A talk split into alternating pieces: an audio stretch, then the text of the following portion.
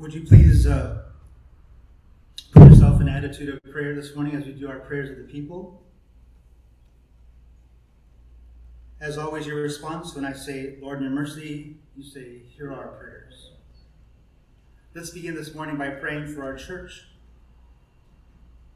for our new pastor and family, for that we can continue our ministry here at church, no matter what the ministries may be, that we can showcase that and glorify God in the ministries that we do for the community, for the state, and the world at large.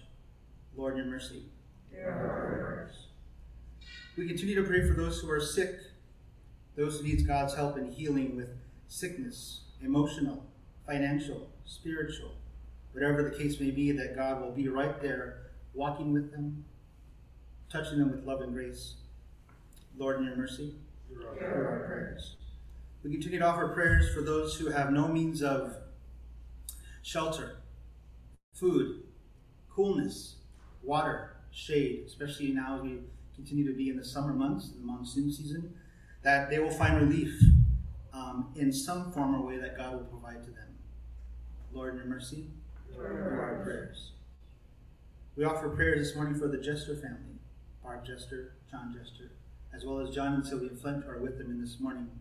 Please keep them in your prayers, and may the Lord watch over them and guide them in what's happened to them this morning. Lord, in your mercy, hear our prayers.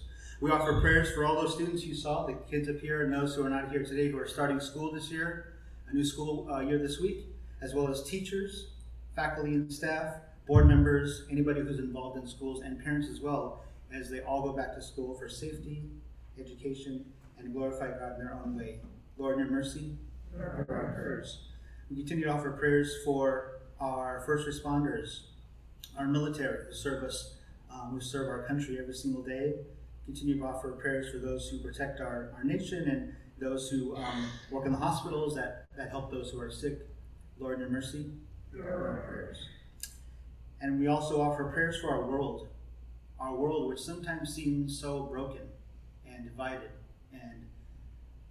and just really dark at times. But also there's light, there's rejoice, and Christ is there with us, working through all these things that are in our world. We pray for the leaders of the world that they may do God's will when it comes to their choices and actions.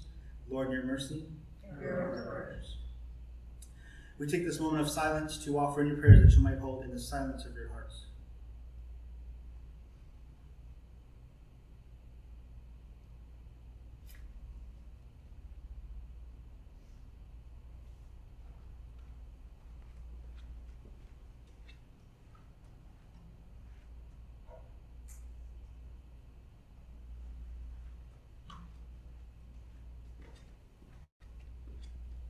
Lord, in your mercy, hear our prayers. We combine all these prayers with the prayer that Jesus himself taught us as we say, Our Father, who art in heaven, hallowed be thy name. Thy kingdom come, thy will be done, on earth as it is in heaven. Give us this day our daily bread, and forgive us our trespasses, as we forgive those who trespass against us. And lead us not into temptation, but deliver us from evil. For thine is the kingdom, and power, and glory forever.